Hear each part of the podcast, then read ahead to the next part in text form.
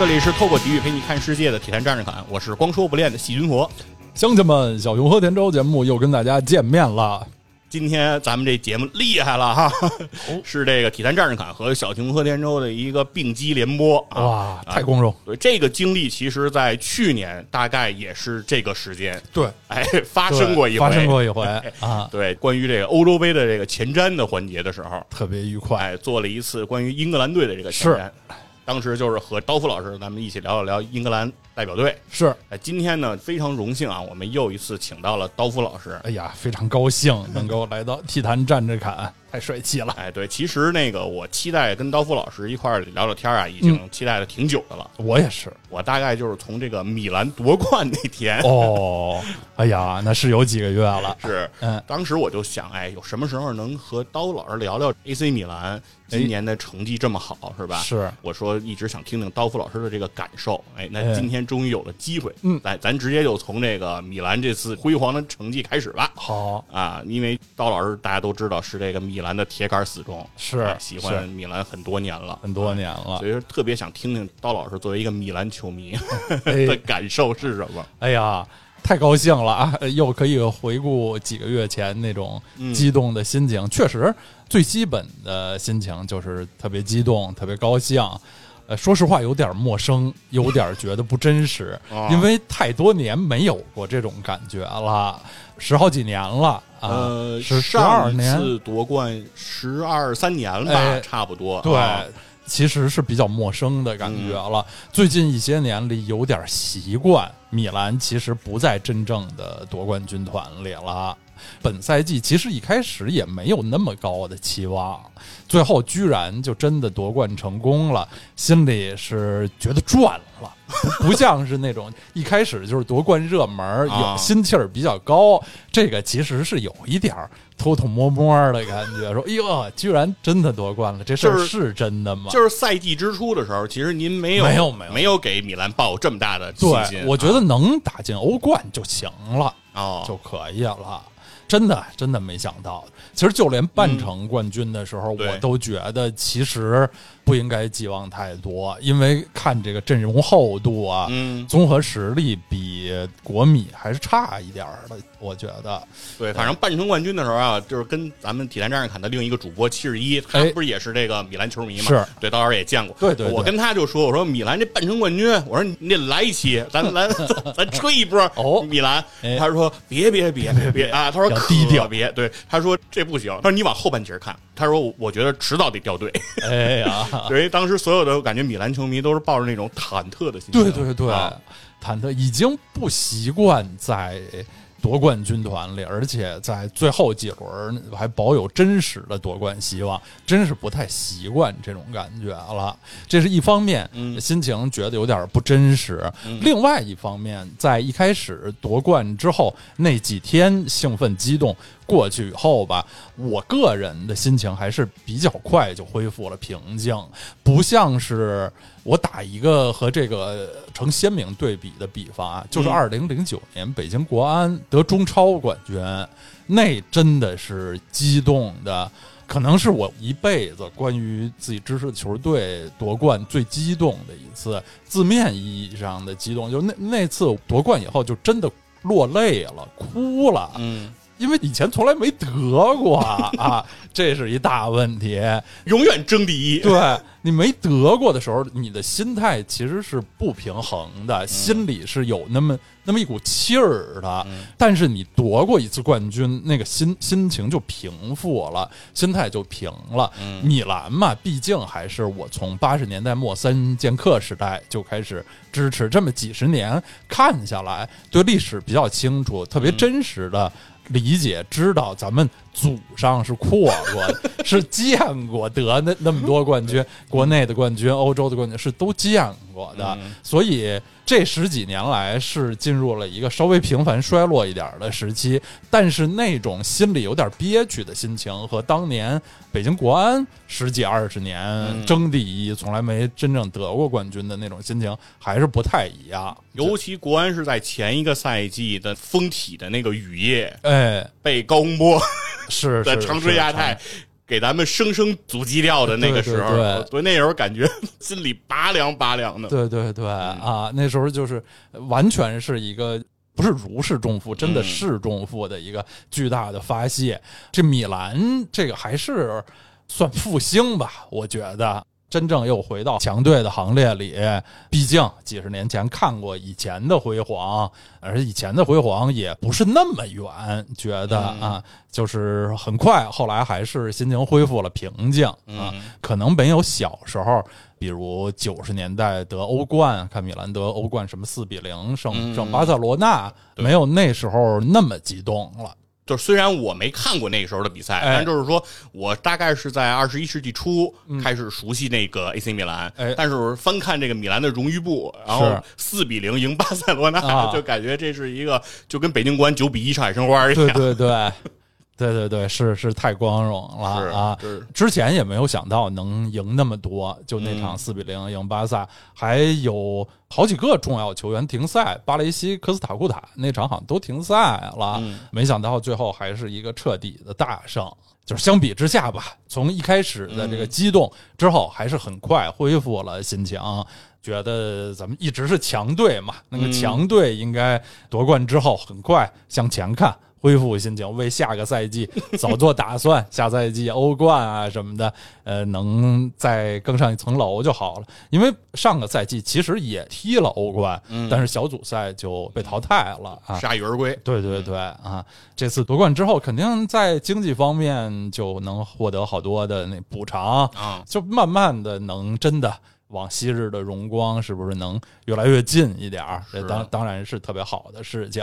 对这次米兰夺冠，我是整个赛季结束之后，哎，看了一些这个相当于小视频这种片段，其中有一个是那个伊布啊，伊布拉希莫维奇，哎，在这个更衣室里光着膀子，然后他那一通演讲，哎，对，就说这个我们赛季前没有人看好我们，是，哎，但是我们最终做到了，是吧？然后我们现在就是冠军，哎，然后最后把桌子一周，就那种感觉，确实感觉就是伊布的那种狂放的性格啊，在那一刻就淋漓尽致的是。球队这时候确实是需要这么一位大佬，嗯，资历硬，经验丰富，什么都吃过见过啊，而且确实伊布本人的这个性格又特别独特，特别狂放啊，关键时刻有他在，还是镇得住场，压得住阵。虽然联赛的可能最后三分之一、四分之一，他真正能上场。的时候已经不是太多了啊，就跟最后一轮也是，最后十分钟、最后几分钟上去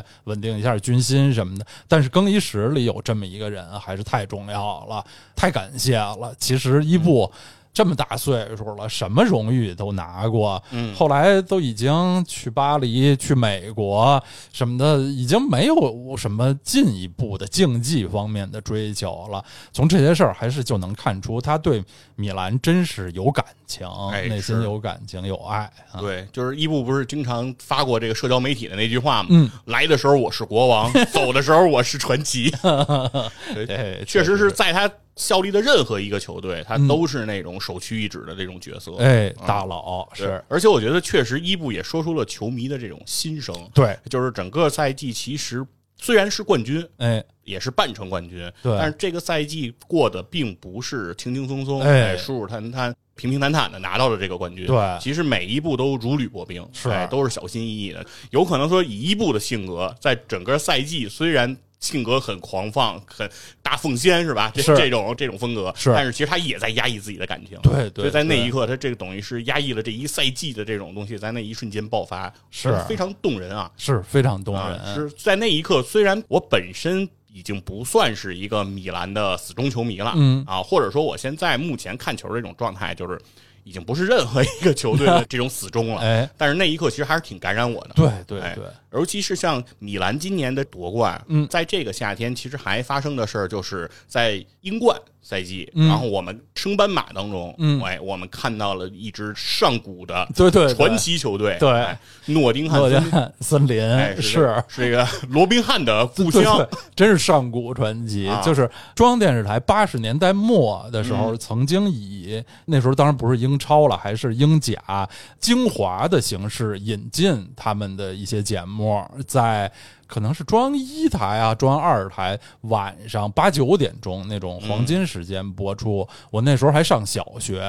看一些呃那时候还不太熟悉的英格兰球队的名字，印象最深的就是诺丁汉森林队，因为这名儿实在太怪了，而且他们的队徽是一株小树，对对对，特特别可爱，就是显得很萌，不像英格兰好多球队的那个队徽就跟他们贵族的那个文章似的，对对对，家族的那个勋章，对对，比较比较复杂，比较古朴一些。而诺丁汉森林是一棵可爱的一棵小树，一个特别具象的一个标志，对对对，不是一个规则图形，对对对，就是觉得这个太好玩了，然后就觉得那些英格兰球队有些名字。挺怪的，什么谢菲尔德星期三队，谢周三，对对对，别的国家都没有这种名字，真的是上古的传奇球队啊！是，然后等于是这么多年，终于是再一次登上了顶级的舞台。对对对，我觉得当时我就是感觉，就是因为我是也是赛后看的那个，他们最后附加赛应该是赢的哈镇，嗯，打进了英超，然后当时现场所有那个诺丁汉。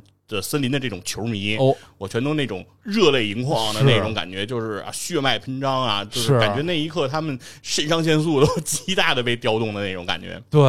我一直觉得做一个非顶级联赛球队的球迷是一件。挺苦的事儿，嗯，因为有可能啊，你这一辈子都看不到你的主队打顶级联赛，这个挺痛苦的。那不像是顶级联赛球队，就算你是一支保级球队吧，但每个赛季你能和那些最强的球队、世界一流的球星过招。你如果是永远是一支英冠球队，一支西乙、意乙、德乙的球队，那你可能就几十年。不光看不到你的球队打这个最高水平的比赛，在你的主场那些最有名的球星你也看不见。我反正我就打个联赛杯啊，可能你碰见人家了，但是人家那个明星都不上。对对，我就是有的时候设身处地的想，这种二三级联赛球迷的这个心情挺不容易的，过得是挺不容易的。终于能够回到顶级联赛，那种那种激动的心情是太幸福了。对，而且相对米兰来讲，我觉得就是诺丁汉森林那是真正叫祖上阔过。是，我觉得可能大部分的现场当时非常激动的这些球迷，都可能没有真的看过诺丁汉森林在这个欧洲大杀四方的年代末。对，那那些球迷可能已经就是大部分都已经无法来到赛场了。如果 如果还还能看的话，可能也只能在电视机前头看一看了。是是，就是之前我们前一阵。聊过好多关于哈利波特的这个话题。哦，哎，里面其实讲到了一个人啊，就是这个哈利波特最好的这个朋友哦，罗恩·韦斯莱。哎，他这里面因为哈利波特里面有一项堪比于咱们现实世界足球的这种运动，哎，叫魁地奇。魁地奇啊，对，它里面其实也有魁地奇的职业联赛。好。啊，然后这个罗恩·韦斯莱他支持的魁地奇的比赛就是队伍，嗯，他叫查德里火炮队。嗯 啊，那这个队伍是个什么情况呢？是说在一百多年前，这支队伍非常的强，说拿过二十一次那个魁地奇的联盟杯，哎，但是上一次夺杯就是一百多年前。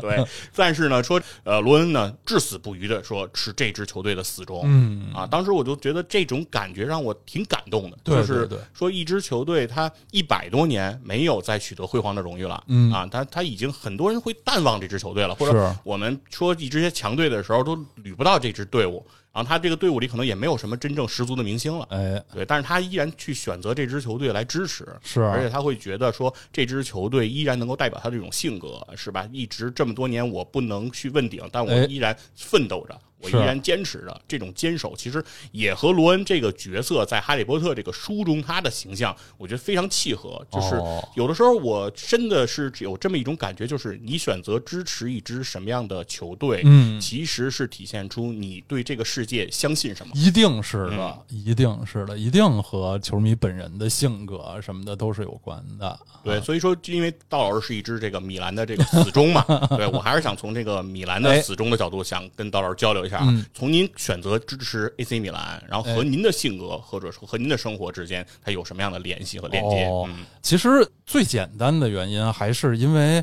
我开始看球比较早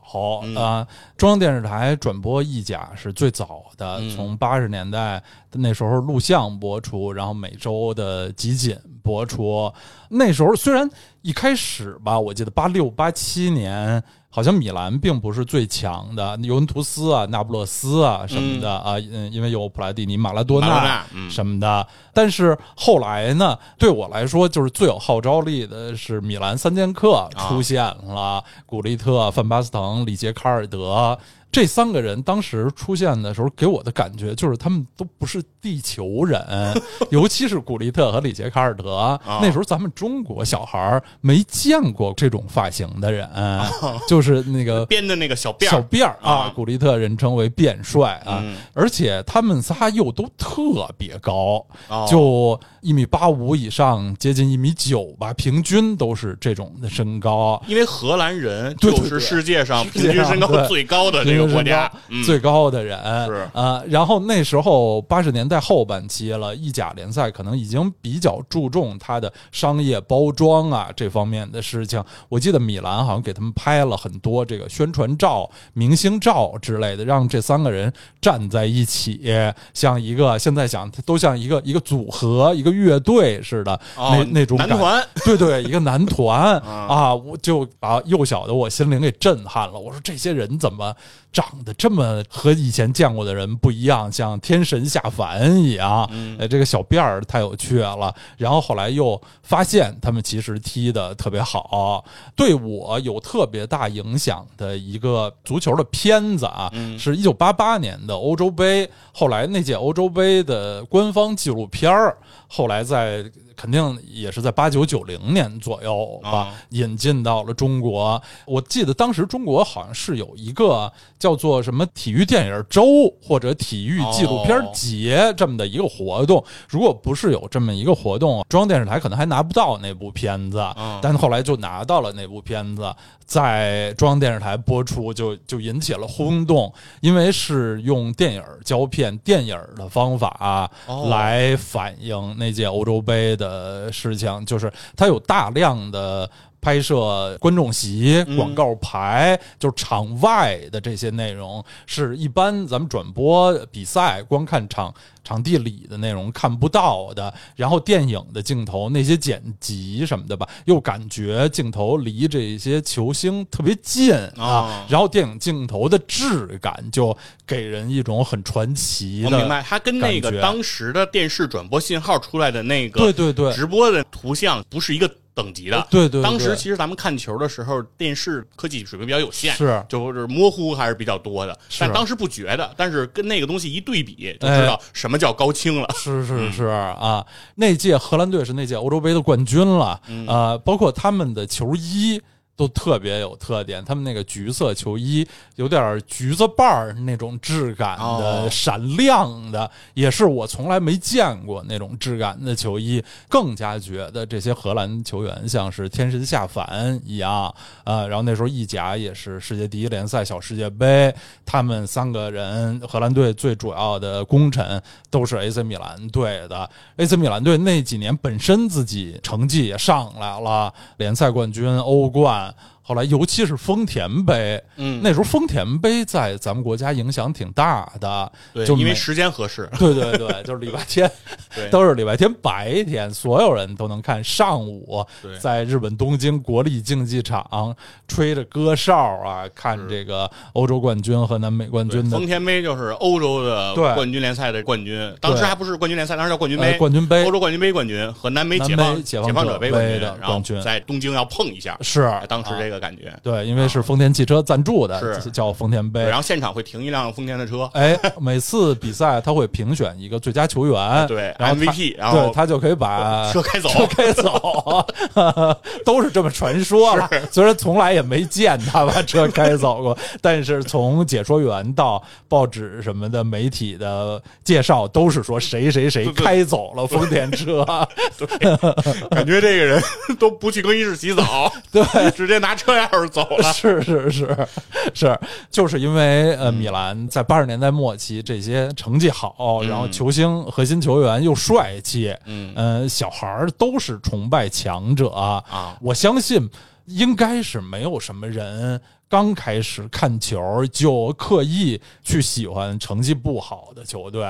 大家都是崇拜强者。那那可能是给自己找不痛快是吧？别人都是从积分榜的前面找球队，然后咱从后边找这十九二十的，咱挑一个。呃，尤其是非家乡的球队了啊。如果是家乡的球队，那没有选择。这种你可以随便选择的比较中立的情况，随便选择的外国球队，大家一般都还是喜欢成绩好的球队。我也。是那时候就喜欢米兰了，嗯，对，就是说冠军粉其实很正常。就现在很多人可能一听就是说冠军粉就觉得不高级，嗯，是吧？你是因为这个成绩好才选这个球队，对吧？你显得 low。但其实我觉得这是一个正常心态。对，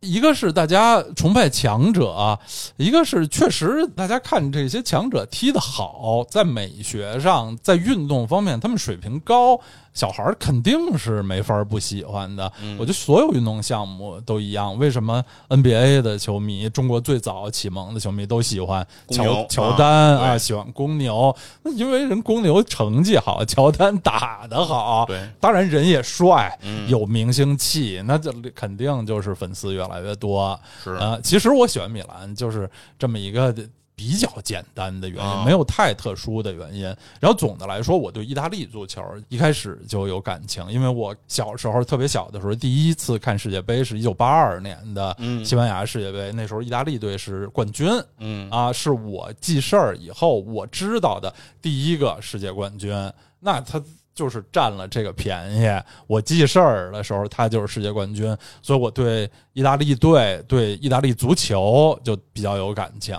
各种因素结合到一起，成了 AC 米兰的球迷。其实我的同龄人，呃，像我这种情况是非常多的。就像是 NBA 球迷，年纪大一点的，大家都是公牛的球迷、乔丹迷，后来变成科比迷、湖人迷。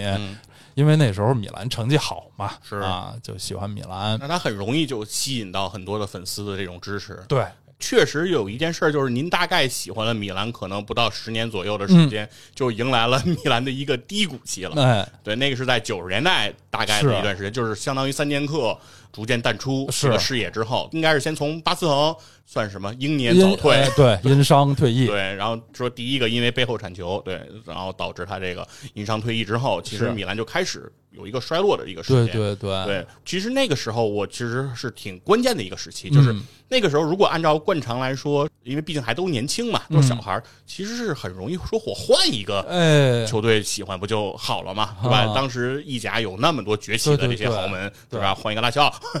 换个帕尔马，我觉得都可以。对，但是为什么就是？您没选择换呢？嗯，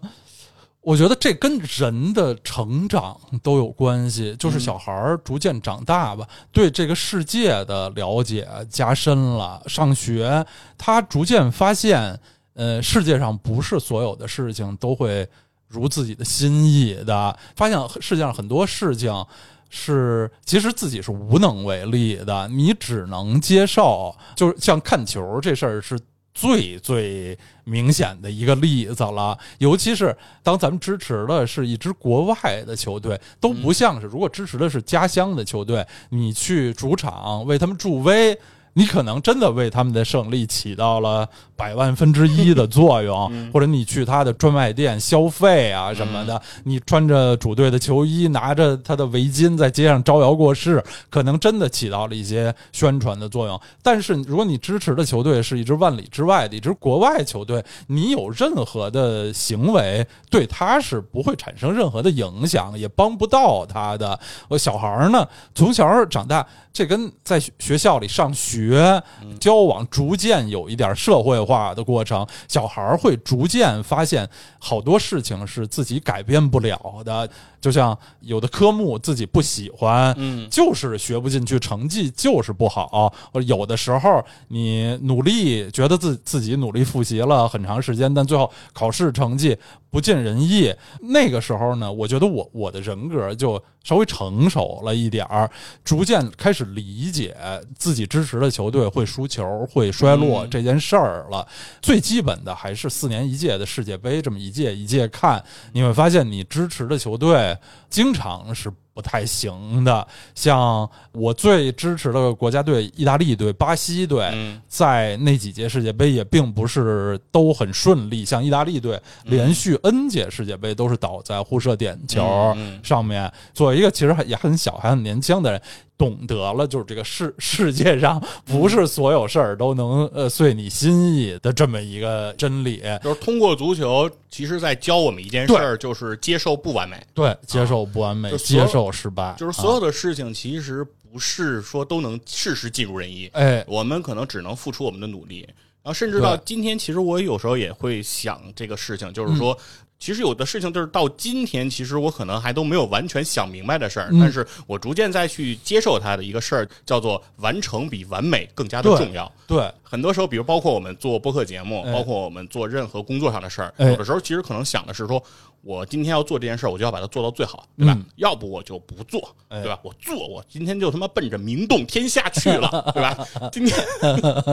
对我觉得这就是不把他们都震了，我今天这事儿我就不算，对吧？但是呢，事实上有可能就是因为你过于关注到某一点之后，其实你整个事情的完成度。会差了很多，哎，然后整个这个系统其实没有去给它搭建好，那最后其实你会发现，不如说你把每一件事情就像一个木桶，你把它都搭上，是它最后至少它能盛水，哎，对，虽然你有一个板子是名动天下 特别高，但是你这个玩意儿是个废柴，就是没有用，对。但是我也是在逐渐在接受这一点。其实就像您说的，说就算是这支球队他没有能够每次成绩都非常好。但是其实这也是生活的一个现实的一面。对，而且我觉得，嗯，足球这项运动吧，尤其能很好的体现这一点，因为足球进球少啊，它时间比较长，进球少。我从小。当时也有大人啊，就跟我说：“你为什么，比如不是更喜欢看篮球、排球、足球进球这么少？”小时候我其实都不太能用语言来形容这种感觉。后来我妈曾经跟我说：“说你特别小的时候是一个特别闹的孩子，就是在家里。”很难坐下，特别浮躁，总是蹦蹦跳跳的，很难坐下一件事儿连续干上几分钟。但是后来你喜欢看球了以后，你就老实多了，你能在电视前很长时间的看一场比赛。呃，我我就想，为什么这个原因呢？就是。看足球一开始，咱们都是会被精彩的射门、精彩的进球吸引。咱们看的那个过程中，就想看到进球。但是你看一看吧，你会发现进球挺不容易的。你为了看到那个精彩的进球，你得看他前面的那些那些铺垫、组织、准备，然后。逐渐你就被这些东西吸引了，最后的这个进球如果有，那当然是非常好。但是在这个中间进攻、防守双方呃限制与反限制的这个过程，小孩逐渐开始欣赏这个过程，也会让他对生活中的很很多事情吧，对这个过程他开始有一种一种欣赏。当然，对结果也是追求的，但是明白了一件事儿，就是说最开始大家都是结果导向，对对，就是奔着就是那个进球去，就奔着这个集锦走，对。但是逐渐你会发现，其实好的结果是由好的过程累积出来的，是是是，对吧？不积跬步，无以至千里，就是这些古文中的这些道理啊，它摆在那儿高高在上，是。特别有道理，特别对，但是感觉和我的现实生活总是离着一层。对，但是如果通过一个我喜欢的事物的时候，其实慢慢这个东西是可以潜移默化的理解过来的。是，确实来说，就是在我上中学的时候，我的老师有一次，就是因为那时候正好是中国队打这个世界杯了，嗯，可能老师原来也不是个球迷，但是他也被迫接受了看了一下足球，哎，但那个时候他就发出了一个感叹，他是说他感觉这个世界上没有任何一个人，他说能比足球运动员更幸福。他说：“当足球运动员把球踢进门的那一刻，哎，他说这个成就感，这种爆发。他说当时虽然他不懂足球，但是他说我感同身受。说如果我是他，我也会那样疯狂。就为什么要脱衣服，然后 怒吼？他说我特别能理解这个东西，就是因为平时如果我们普通人在生活中可能是需要积攒更长时间，对对对，你可能需要呃年复一年的努力。”然后能够取得一个成就。那个时候你的这种感觉，因为它是因为是一个漫长过程，它其实是逐渐在这个过程中是被消耗掉的。但是在足球场上那个比赛，它就是一个九十分钟的时候，是在那个短暂的时间把这东西爆发出来。他说这种刺激，这种感觉，他说他是觉得他们是特别幸福的。哎，是就跟我我相信咱们咱们小时候踢球，咱们进一个球都会特别幸福，甚至好多年以后自己心里偷偷回忆起来，心里都会倍儿美，就想到自己进球的时候那种幸福的感觉啊！而且我刚才想到，呃，佛指说的一个，刚才老师说啊，在那个球员在九十分钟的时间里，呃，我想到足球这项运动还有一个比较特殊的就是，它基本上是一个时间固定的项目。他说九十分钟，基本就是九十分钟，当然会有一点伤停补时什么的，但它不是像。比如排球、羽毛球、乒乓球这种是计分制、计分制的；网球这种，如果这个分数没没拉开、没打到那么高分的话，时间可以是无限的。对，网球太可怕了。对，对，网球。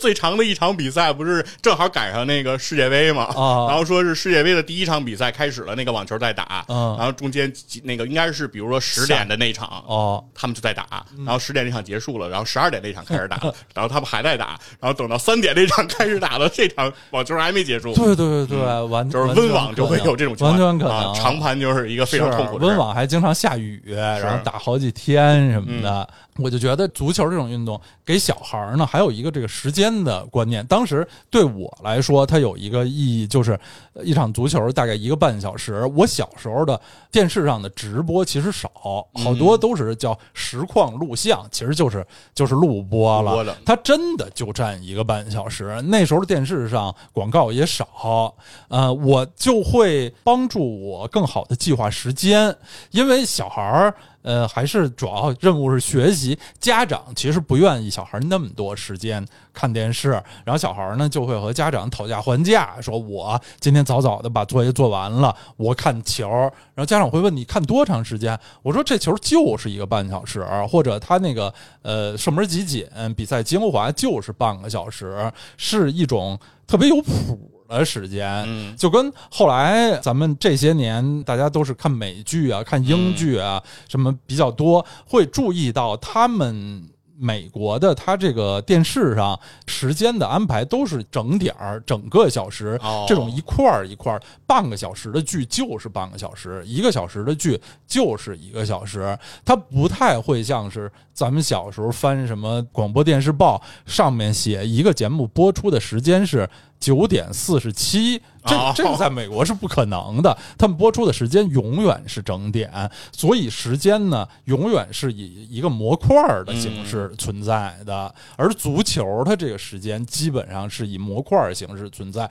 它不会无限的延长。多年后，我想啊，有点像我我小时候帮助我能以这种模块的形式来提前计划时间啊，番什么番茄时钟的那个感觉，啊对对对，是是提高高效的这个这个方法是。对，另外我觉得高富老师为什么能是一个学霸，是吧？成绩这么好，然后英语这么的牛，其中一个原因，我后来突然我才想明白。半场足球比赛时间是四十五分钟，正好等于一节课，所以刀夫老师是可以从小就训练这个四十五分钟保持高度的注意力集中。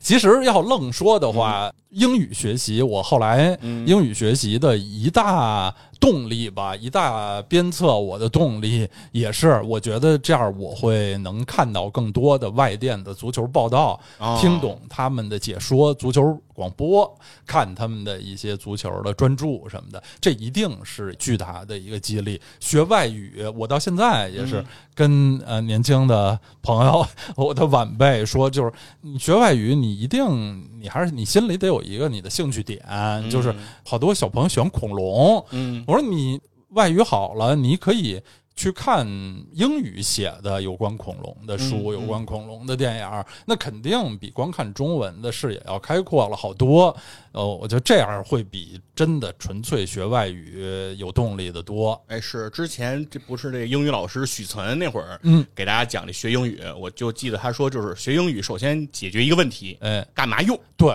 比如说，你说我今天要学英语是为了考试，他说那这个就不是目的。他说这个你没有意义。他说真的是你得想明白是你要干嘛用。他说他教过一个四十多岁的一个阿姨这样的人，说从零开始学英语，嗯，但是他说他学的速度非常快。他说大概三四个月的时间，他就可以达到就是日常和外国人日常生活的这样一个对话的水平了。人家目标明确，他为什么可以达到？其实他说谁都可以做到，但是大部分人做不到。原因就是因为说这个阿姨她马上要移民了，就是啊，他要到那边生活，他得买菜，他得去交什么水电费，然后去银行，对这些事儿都跟他息息相关。比如他特别想知道，就是我生活中现在说的这些话，我到时候怎么说，人家会怎么回我，我能不能听懂？他说他必须得在这个时间内掌握，如果掌握不了，到那边他生活会痛苦。是，他说那很快他就是能学会。他说如果你能找到这样一个目标，你就可以。其实我觉得足球是一个很好的媒介，对对，因为毕竟啊。有一个现实，就是我国足球水平，它不是在这个世界上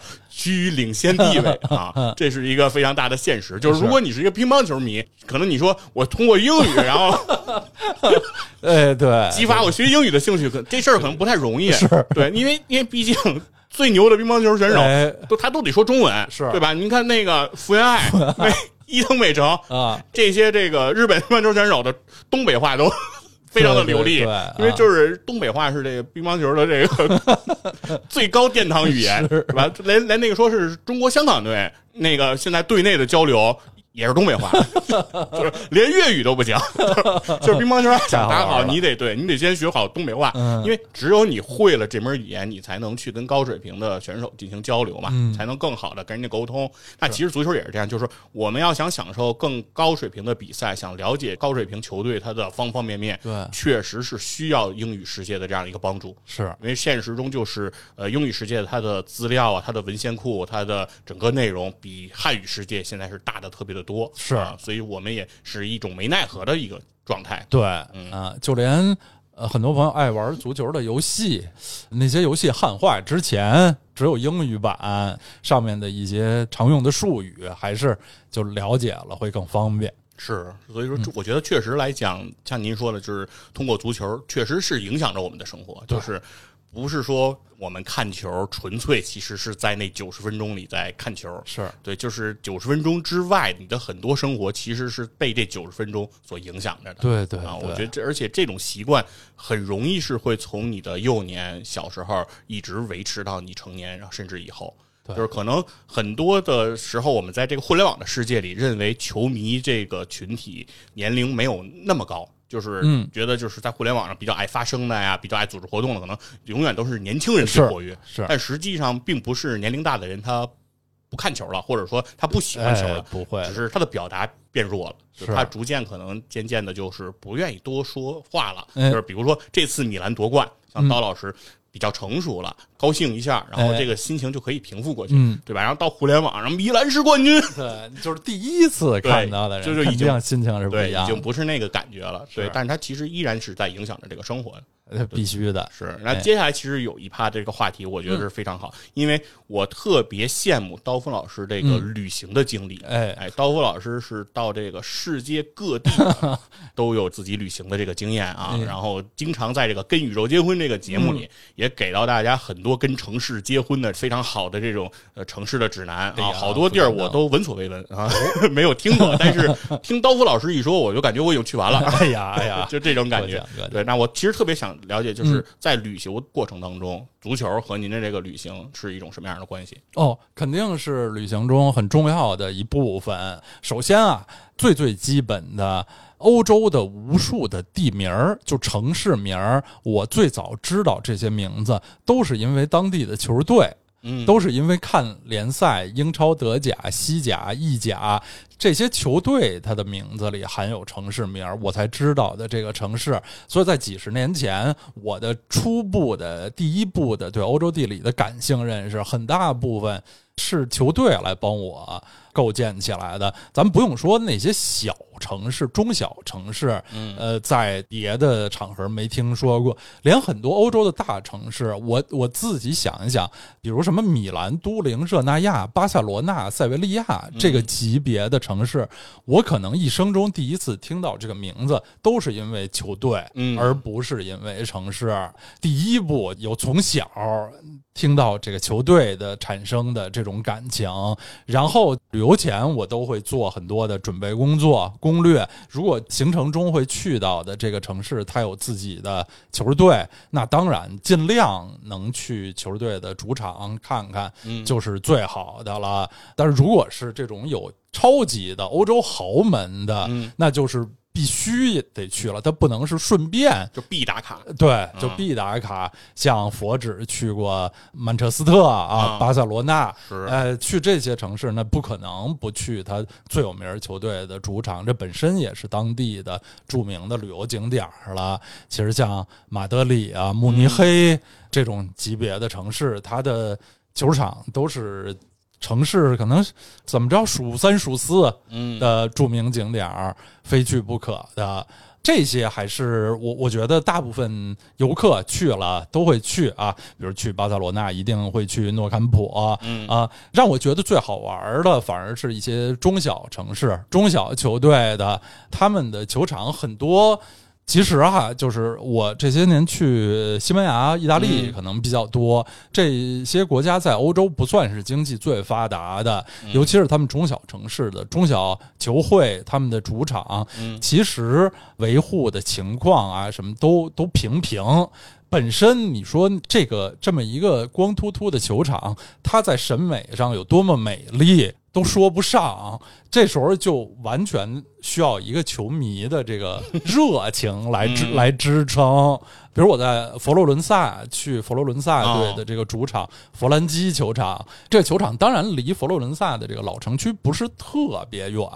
但它也也还是在郊区，它不在那个大家都去旅游都去圣母百花大教堂旁边，都是不可能，是不可能有那么大地方，因为那个佛罗伦萨的老城区车都进不去，对对对，它都限流的。是。欧洲的这些老城都是寸土寸金，不可能有地方建球场。球场肯定是至少会在近郊，呃，尤其是现在的那些比较大的城市、比较有钱的球队的球场，就都是在远郊了，像。马德里的这个万达大都会啊，就特马德里竞技的主场，对，就特别远了。比如我那时候去里昂，里昂队的新主场就离城市非常远了。后来就就没去，因为太远，我就只去了他们的旧主场。但实际上，球队现在已经不在那儿踢球了，相当于什么仙农坛？仙农坛，对，就一模一样，就去了仙农坛了。而那些小一点的球场，像我刚才我说的佛罗伦萨的这个弗兰基球场，就是也可以不费太大劲的坐公交车去到，但是附近是没有一个游客的啊。这个球场也。并不是多么的壮观，我就想找一个合影的地方，上头有用巨大的字体写着“弗兰基球场”“佛罗伦萨队”什么，其实都不是特别好找，就是非常朴素的、普普通通的那么一个球场。但是呢，我在它旁边很虔诚的转圈的时候，我心里会想到，这是。九十年代，巴蒂，嗯，巴蒂斯图塔，对，巴蒂在这儿战，伊科斯塔战斗的地方啊，不能说这这个地方看上去好像不那么漂亮，它就没有价值，它一定在球迷的心中，咱们靠脑补，咱们靠历史知识，这个地方肯定还是有它巨大的价值的，呃，甚至。更小一点的，比如我在维罗纳，维罗纳去维罗纳的球场，维罗纳也是一个很很著名的旅游城市，《罗密欧与朱丽叶》，它的老城非常美。但是维罗纳这主场和老城也是就完全不在一个方向，在另一边都是比较新的这个居民区那边的一个空地里，我就去维罗纳队的球场。维罗纳队呢，在大概好像是八三八四赛季得过一次意甲联赛的冠军，哦，就就。特别古老，也扩过啊，也扩过。那时候他们头号球星是丹麦球星埃尔克耶尔，然后我就去到那个那个球场，是一天的早晨，旁边也是一个人都没有。然后我看球场前面的草地上就还有纪念那次夺冠的。小纪念碑样的东西吧，啊，上面有围巾啊什么的一些花线的花儿什么的，就让人感觉到这种欧洲的球队他对这个历史的尊敬啊，对历史的认同，我看的也还觉得挺感动。然后看到其实有一点年久失修的这个本特戈蒂球场，它的外墙上很多地方还画着九零年意大利世界杯的吉祥物。这个球场在九零年曾经翻新过，那就是可能这么多年三十多年也没有再翻新过，就上面画着的九零年世界杯的吉祥物依然在，还在历史杯。定格了一样是吧？就是感觉像是一个老照片，然后被压了一个膜。对，就是后面的人，后面的球场管理者也不会去想把它涂掉。我觉得那种感觉就像是，如果前几年工体还没有现在推倒重修，咱们去工体发现工体上还画着熊猫盼盼的感觉似的。嗯，就是有这种时代年代感的那种。对，有年代感的球场也挺有意思。是，反我是觉得，呃，因为有球场，因为是球迷，对，所以有的时候在旅行的时候，确实能能给大家带来一些意外的。惊喜，嗯啊，我有几个这种比较意外的经历，就是比如说是你去老塔福德看球，嗯，啊，或者去参观诺坎普，我觉得这种算刻意为之，就是说我就是奔这去的，我我这行程里我早早就写好了，这一天我我在淘宝上买好球票，然后我找人家去领球票，然后我要进去看球，嗯，所以，这个是我提之前都已经安排明明明白白的了，哎，这是我。必然要经历的事儿，是其实是我是有有期待的啊。嗯，那这个我们一会儿再聊。但是我是觉得有些这种意外惊喜，其实给了我很大的一个触动。我在这个英国我自驾的时候，嗯，我是从这个相当于是苏格兰往英格兰开车啊，我从爱丁堡要往伦敦开，从爱丁堡借车到伦敦去还哦啊。但是我会从爱丁堡先往北走，因为要先上下高地。然后去一下那个苏格兰高地转一圈，科河谷啊什么的看一眼，然后我再往回扎。嗯，然后我就是相当于从爱丁堡往回走的时候，会途经格拉斯哥。哎，对，因为这个是必经之路。哦啊，在我往格拉斯哥开的时候，到了格拉斯哥以后，嗯，就是我在路上这么开，突然我就看见了路边有一个球场。嗯，我从那个导航上，我先就看见了前面会是一个球场。体育场的那个样，因为一个椭圆的那种感觉出来了。我说，哎，这是应该是个球场，但我那个导航没有标这是什么球场。哦，对，但我离它相对比较近的时候，我发现。那个是格拉斯哥流浪者的球场，哎，因为格拉斯哥其实是两支球队，对，哎，凯尔特人和格拉斯哥流浪者，流浪者是基本上这两支球队就是苏超的统治者，是，哎，其实苏超基本上你就知道这两支球队就够了，哎，轮流坐庄，对，像这邓迪什么的，那是因为我们有中国球员去，我才知道，对，否则我们也完全不用知道他，哎，对，但是在我的这个印象中，就是格拉斯哥流浪者，我从来没有特别关注过他，我知道他在苏超非常的强，然后偶尔能打一打欧冠，然后出现一下。但是我忽然就觉得，这是我既熟悉又陌生的一个地方。对我可能是说，在我真的看到这个球场之前的十几年，我就知道这么一个。地方也知道这么一支球队，但我从来没有想过我会到他这边，所以我就特意到了那个球场附近，我就把车开下去了，从主路上开下去，对，我就围着那个球场的外围的那个路在那儿转了一圈嗯然后我说我看一眼这个球场的整个感觉，是，然后反正我看了一圈呢，我感觉这个球场的那设施呢不是特别好，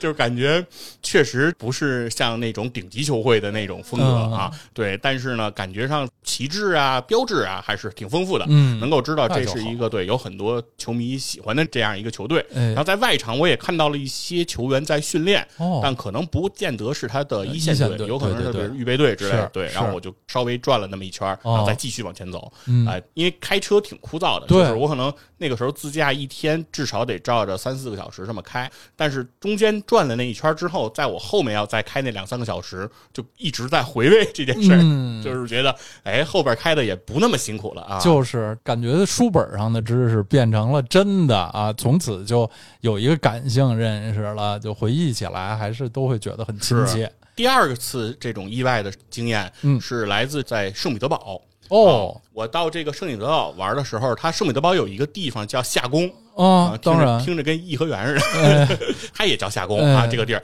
在它这个夏宫这个旅游线路啊，挺有意思的。它是相当于坐车到夏宫的正门，然后你就开始往里走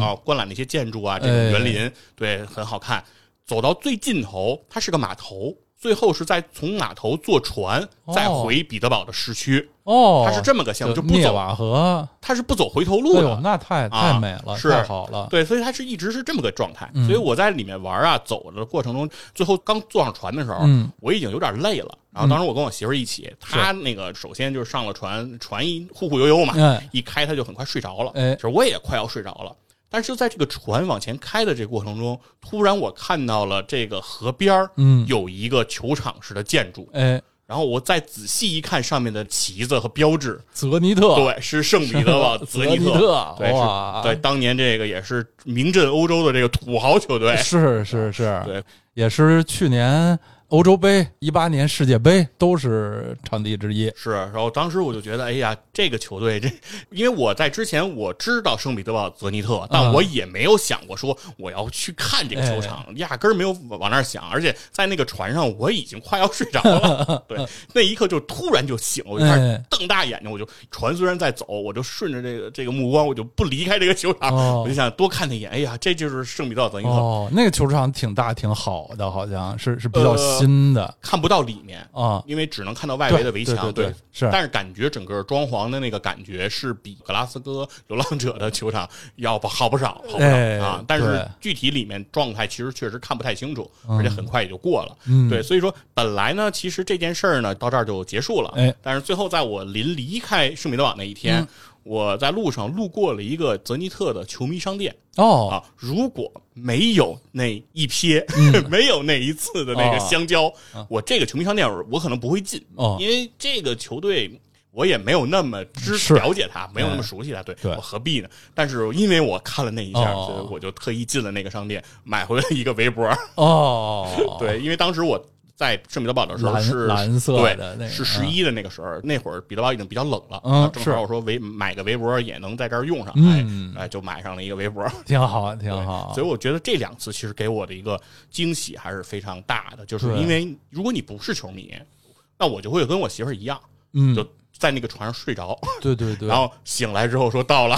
下船，这个经历就是你不会感觉到有什么损失，因为你不知道。对。对，但是呢，如果你有时候你会感觉你比别人的收获多了那么一点啊，是是是，就是这种感觉啊，你对这个城市的了解就又深了一层，比大家更多了一层，就是。嗯，所以说这个是给我一个比较大的、特别好的这种感觉和体验。然后另外一个呢，其实是说真正到了这些球场，嗯，看球也好，参观也好，其实真正的那个主环节。比如说去博物馆，嗯，一层一层的看，然后去球迷更衣室，当然这个体验非常好，嗯，这个体验是卖票的嘛，就是对，这这是肯定。如果你是对你是一个球迷，绝对值回票价，哎，对你不会觉得亏，一定是非常好的。但是我觉得是有一些小的细节，其实是反而能给我留下更深的印象。哦，对，尤其是我在老汤福达看球啊之后。我记得我是给您发过一个照片对对对，图片就是这个老特拉福德这个球场的外围，哎，它有很多地砖，嗯，橙红色这个地砖上面每一块砖都刻着一个名字，哎，对，就是英文的这个名字。是。我当时还特意拍了几个这个名字的照片，哎，我当时特别想知道砖上刻的这个名字。到底是什么？哦。啊？然后，尤其是我还特意找了一个拍的比较清楚的名字，嗯，因为我觉得刀夫老师这个足球百科全书 知道的也是是是查对各种肯定多。查，因为其实我是在互联网上查过地砖上的名字究竟是什么，众说纷纭，就是什么说法都有。对对对，有的是。有的人说他是球迷。嗯，就是比如说你对俱乐部有什么特殊的贡献，比如说捐了钱了，捐了钱了，还是咋地的，对，就给你把名字刻在那个地砖上。然后还有的人说是曾经效力的球员、哎职员这些名字，说不清楚到底是什么。我就特意找一个反正也是陌生的名字，我就问这个刀夫老师。嗯，哎，当时刀夫老师应该是给帮我查了一下，说是很早之前的一个效力过曼联，对，好像是很短暂时间的一个球员啊的名字。是对，然后当时我知道这个之后，那我就大概确认，就是说应该可能是在曼联有过工作经历的人，哎，对吧？相当于说入职过的，对对对，员工，对对，他都会拥有一块刻着自己名字的地砖，哎呀，对，我觉得这个其实是给我一个特别大的一个震撼和一种感觉是什么？就是比如说我看曼联的比赛，或者说我到球场去看，其实包括你说去看那个慕尼黑道这些地方，嗯。它其实很多的认知是你之前是可以帮你建立好的，嗯，就是在你去之前，你可以在网上看到很多的这种攻略，嗯，看到很多的人告诉你说球场到底什么样，然后而且你看曼联的比赛呢，大概其实它也就是电视上的那个样子，对，它也就只是说你离得更近了，然后你能看得更舒服，然后你能体验到说，呃，英国球迷他的球场的文化，就从头到尾他们就不停的唱歌。啊，声音特别的大，然后你在球场外的肯德基都能听得见。对这些东西，其实你是脑子里是有想象的，哎，但是直到说当那个地砖看到的时候，那个是很多人并没有能很多人能说清楚的，然后很多人也不会在意的这个事儿。当我看到他，然后并且说通过自己努力吧，当然自己也没怎么努力，主要是委托刀夫老师努力。然后你把这个谜解开的时候，你会觉得说，你对这个球队也好，你对足球这件事情也好，其实有了一个进一步的一个认知，是一定是你了解到了，就是说别人不知道的那些东西。然后你会了解说，一个球队，比如说曼联，它是一个豪门，它相当于其实如果对比到今天来说。我们现实中的人不是球员的话，那这就是一个顶级的五百强大公司。对，之所以他可以从一个比如铁道工人，然后这样组成的这支球队，嗯，然后逐渐发展到今天的这个规模，然后在这个世界上拥有他的一席之地，哎，那他其实是有他一个比较独到或者是为人称道的这种企业文化的。是的，那他的企业文化究竟是什么？其实有的时候我觉得不见得是说老特福德建的有多么的漂亮，或者说他买了哪些的球员，那可能真的就是那。地上的那些地砖，这样一块一块累积而成。这个球队之所以能够走到今天，其实是每一个在这里工作的人他付出的他的这个努力。对，他们就像这一块一块砖一样，里面有的人的名字，比如说这些什么鲍比查尔顿啊，像埃里克森、福克森，像这些人是名垂千古，对吧？一个是 Sir，对，一个是 Sir 查尔顿，这是曼联的两个看台。啊，对对，对应的就是两个字儿，两个字儿。对，然后对，然后包括那些，比如说贝克汉姆啊啊，对，吉格斯啊，范尼斯特鲁伊这些成名的一些球星，对，这些人可能是能够在这个呃世界上被人所知道，但是其实有大多的人。其实对他们来说是默默无闻的，对。但是俱乐部也记得他们，对啊，就是对自己历史的珍重啊，是对对历史的尊敬，这点非常感人。是，所以说能感感觉出来，球队也好，一个俱乐部也好，它的成功是有原因的。对，它背后其实不像咱们想象说，你只要砸钱买来了什么样的球星，对对，最后就能积攒出这个底蕴。是我们经常说这个豪门底蕴，豪门底蕴。那个时候就在想豪门底蕴它到底是什么？是有可能其实不见得是球星多辉煌，球场多豪华，嗯，可能真的是地上的地砖，你能不能记得？曾经为你付出的这些，对对对对，太好了！咱们老说什么十年树木，百年树人，其实真的是百年树俱乐部。一个俱乐部能延续这么长时间，它的经营，它跟它当地的这个社区、这个城市之间搞好关系，它对自己各方面的呃形象的宣传啊，都是非常值得。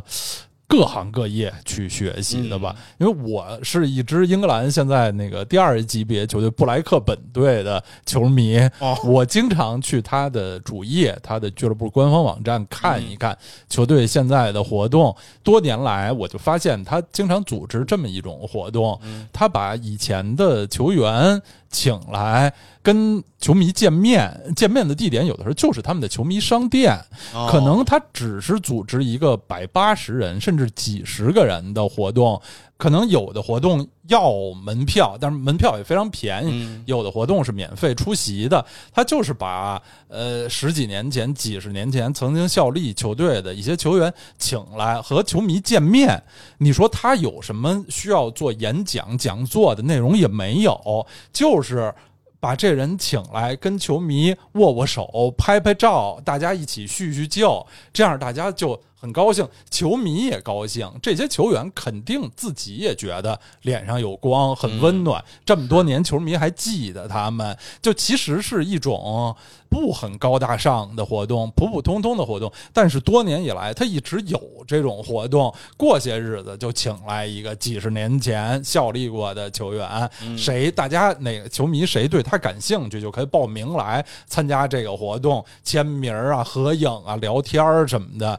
年复一年，这个俱乐部的文化，它在社区所在的村镇、城市里，它的形象就这么建立起来了，很有人情味儿的这种感觉。对，然后而且。布莱克本也是祖上阔过，对对吧？要是没有布莱克本的话，那九十年代的英超就只有曼联这个垄断的情况。是是是，在那个年代能从曼联手里抢一个英超冠军出来，是那个时候的布莱克本也曾经是非常不可一世。希勒、萨顿，哎，是都是这些成了名的角色。哎，那确实是说，如果这个球队他能够坚持做这个事儿，我觉得确实挺让人感动的。嗯，其实包括今天，其实说，比如国安，不得不说，在这些环节上，我们还跟人家有着非常大的这种差距。对对，就是如果我们想看国安老男孩，还得去看那些就是非官方，哎，这这种场合，对，是自己他人家自己组织的，才有这种感觉，就是他们好像才能就是让球迷再回顾说自己小时候啊、年轻的时候支持过的这些人的这种表现。而俱乐部确实没有做到说经常组织这种相关的东西。嗯，所以说我觉得可能是说足球水平是一方面。对，但是从经营角度、从运营角度，其实差距还是另一个方面的层次上的问题。所以说，我们其实经常觉得说中国足球踢的不好，哎，呃，其实除了踢以外，我们其实离别人的差距是多方面的，哎，多维度的。所以说，我们如何能够就是经营起自己这种足球的文化？中国足球，我觉得应该要去思考的这种事情啊，除了对除了纯竞技水平的这种提升，是。你整个文化氛围怎么去把它去养成，其实我觉得还是一个非常值得思考的事儿。没错。最后呢，其实我是想聊一下，说其实对于通过看球这件事儿，对于我来说，其实最大的一个触动是说，通过足球，因为足球它毕竟是一个竞技比赛，哎，竞技比赛它就是要去争取胜利。嗯，尤其是一个团队的这种胜利，其实有的时候，其实对我们的这种触动和这种感受是更不一样的。绝对的，绝对的，对，是要强很多。其实就相当于说，我们上，比如上学的时候，就是跳绳的冠军，如果你拿到了，就是单人这个跳绳拿到了，它是一种感觉。是，如果你是班里拔河，对，或者是一个八字长绳，是，对这种比赛，你要是赢了。感受是完全不一样。对，就为什么百米大家当然非常爱看，但是每次运动会最高潮，大家最爱看的是接力。对，是那五十米迎面接力。对，这个人一多了啊，大家就爱看。对，我就当时觉得就是说集体的这种胜利，这种感受是感觉是无与伦比的。对对对，啊，完全超过了一个人的这种胜利的喜悦。没错，就是他特别有一种。不是相加的快乐，嗯，感觉是一种相乘的，相乘的，对对，就是互相之间其实是有带动和感染的。我的情绪起来了，我会带动旁边的人，旁边的人再会反过来再带动我，然后我们就会不断的像一个冒冒泡的那个可乐一样，嘟嘟嘟嘟嘟，就就就往起冒，对，是，就是这种让人特别兴奋的感觉。是，那除此之外，其实除了这种喜悦之外，其实就会思考，就是说一个成功的这样一个团队，嗯，它究竟就是说最终是需要什么？没错，对，其实之前在那个 NBA 类的节目里，我们是探讨过这样的一个话题，就是说究竟一个成功的团队啊，必要的条件啊都是什么？哎，其中其实我当时最想说的就是说，一个成功的球队，它最大的一件这个团队需要做的事儿，就是必须要统一一个他的信念。嗯。啊，对，之前在那个杨毅老师这个篮球解说员啊，杨毅老师他的节目里他说过，说说一个成功的球队，他需要有相同的认知和共同的信念，然后即便你有不同的认知，你也得有相同的信念。嗯，我觉得这个其实是给我特别启发的一个话啊。对，然后因为回到，因为那个时候他们可能举例子，大部分都在举 NBA 的例子，因为本身杨毅是个篮球解说员。嗯，但是其实我觉得在足球赛场上这种情况，我觉得是特别多的。嗯，回到就是。高老师特别支持的这个 AC 米兰，哎，呃，在那个时候，在我两千年初那个阶段开始喜欢 AC 米兰的时候，我开始关注 AC 米兰的时候，当时我开始玩一个游戏叫《冠军足球经理》，哎，太零一零二啊，我是从那一代开始玩这个冠军足球经理的，哎，所以我当时对一个球员的印象就极其深刻哦，啊，这个球员就是 AC 米兰后来的这个中场大师安德烈皮尔洛，哦，原因是什么呢？是因为。你如果你玩过这个游戏，你就会特别清晰皮尔洛的职业生涯的脉络哦，因为他可以看到他的历史的这个职业生涯。嗯，而且我印象中，呃，CM 零一零二的那一年是皮尔洛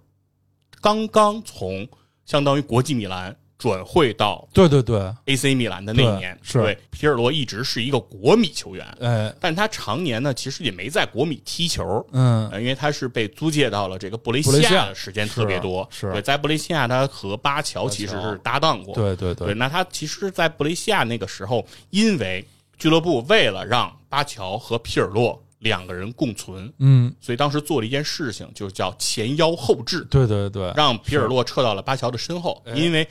说白了，就十号核心这个位置，虽然巴乔岁数大了，但也得是他的，就是这种感觉。所以说，在那个 CM 零一零二这个游戏里，安德烈皮尔洛的位置属性是 AMC。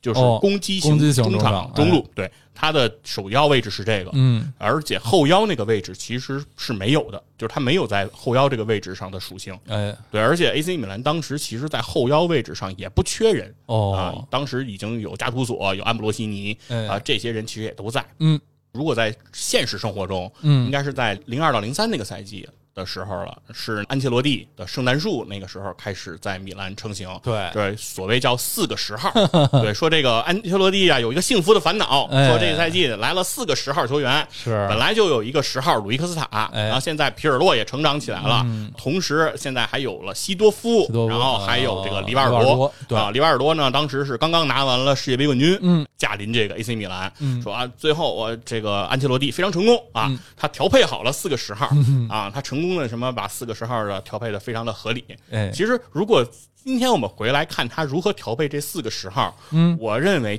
安切罗蒂真正做到的只有一件事，就是成功的把皮尔洛从十号球员改造成了所谓的八号球员。对对，我认为他成功的就这一件事，因为我们后来看到的事情是，西多夫其实他没有出现在十号这个位置上，他就基本上偏到右路去了。是，而里瓦尔多实质上在米兰的职业生涯中，他。的上场的这个场次是比较少的，而且在比赛中也没有扮演特别关键的这个作用，因为那个时代已经是里瓦尔多职业生涯的这个末期了，啊，伤病也比较的多，实质上其实也没有表现的特别的出色。是，而为什么会把皮尔洛当时从这个十号到八号呢？其实还有一个原因，是因为当时雷东多的状态。没有当年那么好了，哎，对，哎，所以说米兰是需要有一个中场调节器，嗯，所以皮尔洛他具有这样的能力，所以他就做到了一个成功。但是我的感觉是什么呢？是说，因为以我对皮尔洛他职业生涯前期的理解，就是他在意大利青年队也好，他整个的职业生涯的过往在布雷西亚也好，其实他都是那个十号的球员，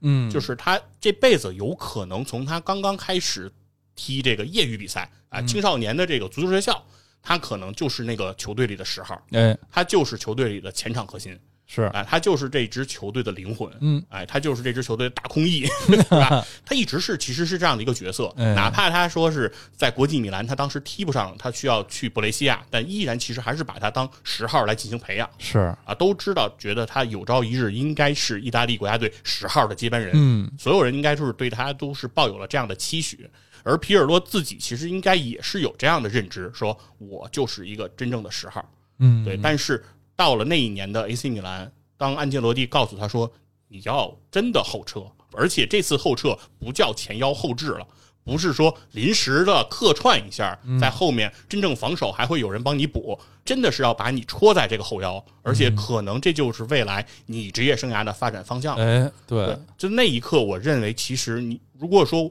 呃，你告诉我说，当时的皮尔洛有认知，说我是未来的后腰的大师，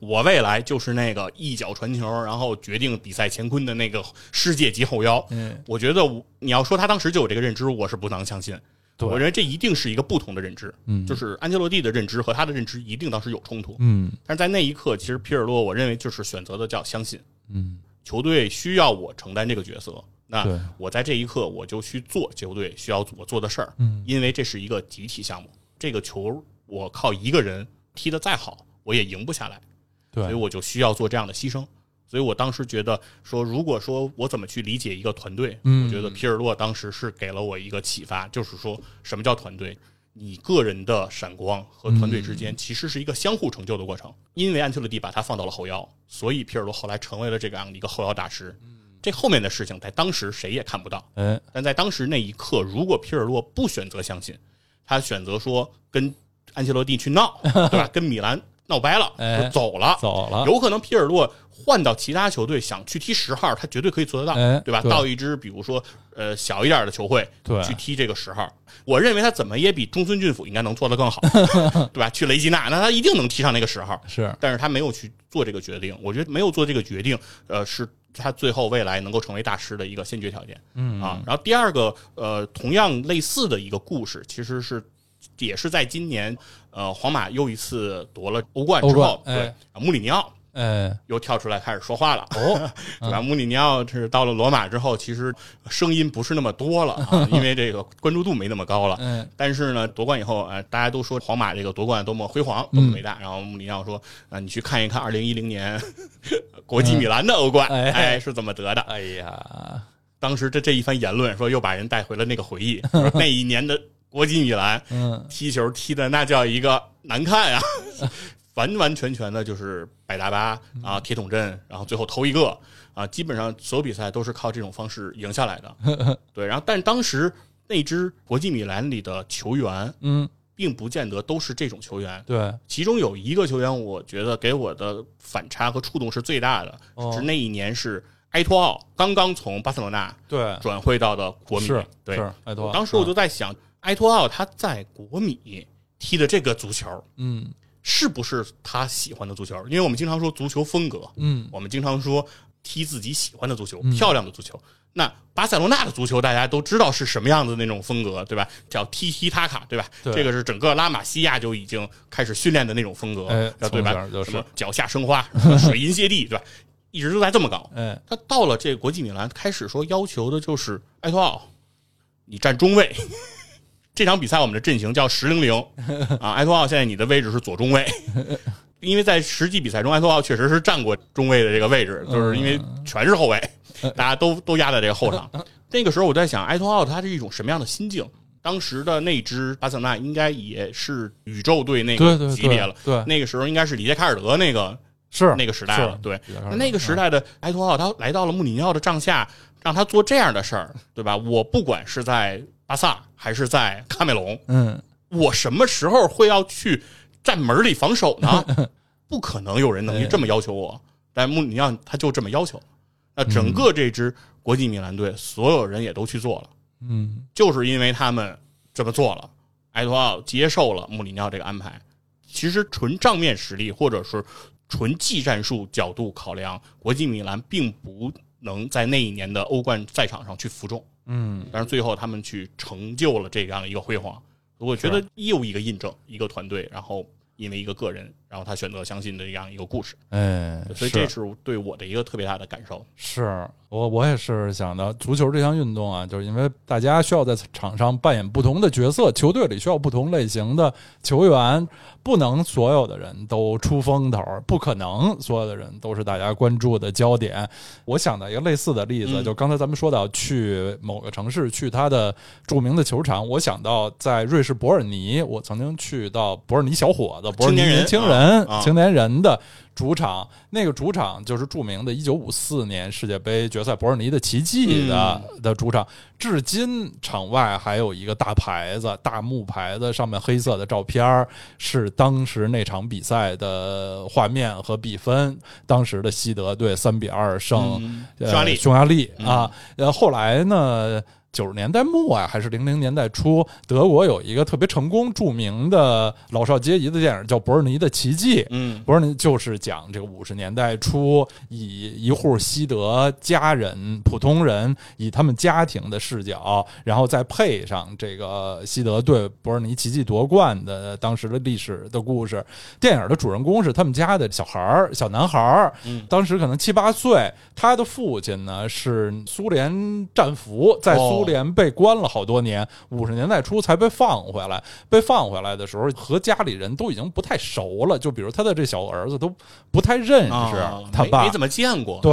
这个电影就是展现了当时整个。呃，西德这个国家百废待兴，等于从最低谷，大家慢慢又振作起来那个过程。而在这个过程中，伯尔尼奇迹夺冠的西德队鼓舞了全国人民。其中这个小男孩呢，他也是像所有的小孩孩一样都爱踢球，但是他又瘦又小，就跟他们邻居的这些小孩一起踢球，他连女孩都踢不过，他想加入，但又是加入不了，自己特别苦闷。后来随着这个电影的逐渐发展，各方面大家情绪逐渐昂扬，就是经常和他踢球的那个小女孩指点他说：“你跟大家一块踢球，你不一定去扮演那个进球的人。我们不光需要进球的人，我们还需要让对方进不了球的人啊。”然后那个小男孩恍然大悟，说：“我可以给他们捣乱。”后来小男孩成为了一个中场破坏者，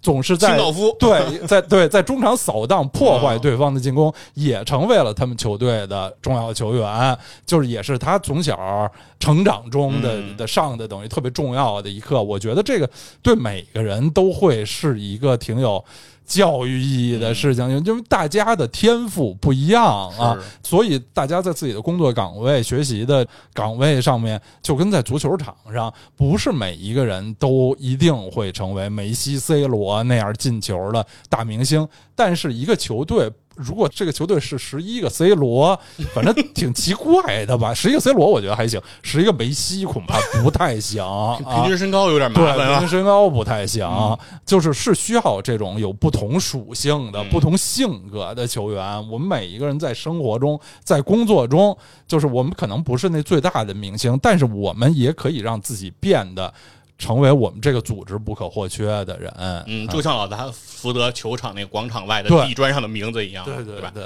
其实确实就是每个人的角色是不一样的。是，刚才您一提到这个博尔尼奇迹，确实又让我想到了一个事儿，就是博尔尼奇迹这个奇迹太重要了，它重要到它成就了一个大名鼎鼎的品牌。阿迪达斯哦，对对对，因为那一届的德国队他穿的球鞋是阿迪达斯的这个球鞋。后来也是有一个电影，就是讲阿迪达斯和彪马这个兄弟俩兄弟情仇。对，这这个电影里着重描写那一段，就是说当时匈牙利跟德国这场比赛，虽然在比赛中德国队志在必得，就是非常想赢，但其实他们在中场的时候，其实应该好像还是落后的这个局面。对对，应该是先让二追三嘛。对对，应该是这么个这么个局面。但是在中场休息的时候，说就就有一幕，就是他们球队和包括这个阿迪达斯当时的创始人阿道夫达斯勒，他们都在做一件事，就是在求雨。啊，对对对，因为当时天气预报说啊，这场比赛中要会下雨，但是一直没下呢。对，要等到中场的时候，突然这个雨下起来了。因为当时是这个阿道夫达斯勒是给这个阿迪的球鞋有这个雨钉，因为他是可以把鞋钉拧下来，换更长一点的这个钉，在这湿滑场地上能够抓地更牢，有这么样一个黑科技。但是当时的匈牙利队的那个鞋钉它是死的，它不能换，所以这个时候说我们现在再加配上这个，然后再加这场雨。我们一定能赢，我觉得给了一个特别强的一个心理暗示吧。其实说回来，真的这个长钉能起到什么作用吗？也未必啊。但是我觉得这个心理暗示很强。对对。而且当时的呃德国那个状态，就是西德人或者说整个德国人都太需要这样一场胜利了。是。其实这个可能就会说的更大一点，就是说足球它这项运动不仅仅是在影响一个个体，嗯，它其实可能真的有时候会影响到一个民族，是整个一个国家国家的士气。在西德那个时候，就是二战作为战败国，对，其实当时整个欧洲可能都百废待兴，是。可能都是满目疮痍，但是德国当时的景象肯定是在欧洲是一个最差差的一个状态，因为你作为一个是战败国，你不仅仅经济受到了崩溃，你整个的人的尊严，你的整个民族的这种气质。都其实受到了极大的打压，对，而且当时整个因为二战，其实德国的这个年轻男性人口，哎，是一个人都少了多少，是一个大幅度的这个下降，嗯，而且当时又长期的其实是在被盟军，西德就是被盟军了，就是被美国来掌控，是，其实有一段时间基本上就是以配给制。来去生活，对对对，然后当然东德方面情况也好不到哪儿去，对，被另一个阵营控制。对，大家其实当时那个状态就是已经有那种失去自我的感觉，嗯，对。然后直到说博尔尼奇迹的那一刻，让德国人，我觉得这个民族重振了自己的一个信心，就是德国人在足球场上我可以赢，那我其实在我的任何事情上。我都不会输，嗯，所以他终于开始有民族的信心，开始重新建立。我觉得，其实，在二战的时候，纳粹的那个想法是德国人思想上的一个极端，嗯，但是在二战之后，马上把他们就打到了另一个极端，嗯，其实，在那个时候，感觉德国人就是不撞南墙不回头，撞完南墙回头就撞北墙，就就是感觉已经不没法好好活着的那种那种状态。但终于可能通过这场胜利，把他们调回到了一个中心点。我们其实是可以在这个世界上有我们的立足之地的。我们虽然曾经做过那个错误，但是那个是一部分人的问题。嗯，而整个德国的人民其实是可以通过自己的努力继续去重新赢得尊严的。嗯，我觉得这个其实是给德国这个民族特别大的一个荣耀。嗯，对，嗯。刚才说到这个雨战啊，其实到现在也是，就是强队和弱队踢球的时候，如果雨战肯定会消解一下双方的实力差距。如果球场地上很泥泞，那肯定是擅长打地面配合的球队吃亏。相对来说，体力更好、打法更浑的球队，没准就能浑水摸鱼。嗯，对，就是场地要一糟糕了，对，天气一不好了，强弱的这个技术差距。就被拉平了，对对啊，就大家现在都发挥不出来了，啊，是。对，就是相当于我把我的这个短板给弥补掉了，对对，剩下的可能就靠拼了，是，嗯，所以他们求雨，嗯，印象是很深。对，当时那一幕也给我挺大的这个印象，就是开始求雨，孔明借东风，是，反正也是上天的一个眷顾。对，对我们之所以称它是奇迹，就是因为它难得嘛。嗯，对，如果它要是常见就不容易了。是，对，是。但是也可以回到那个年代，会去想说匈牙利足球当年是多么的强。对，对，对，对，当时横扫横扫欧欧洲，是普斯卡什啊。当时我记得中国足球队也是到这个匈牙利去学习，哎，跟他们学习。对，所以所以说。中国足球，他们老一说起来就说什么我们学巴西，什么学南斯拉夫，其实不是，我们最早学匈牙利，是是，谁强？学谁，正好又都是社会主义阵营的，啊，其实我们确实学的挺多，是，对，但是什么时候我们能学出自己的风格，对，就是学成这样，我们能更开心的。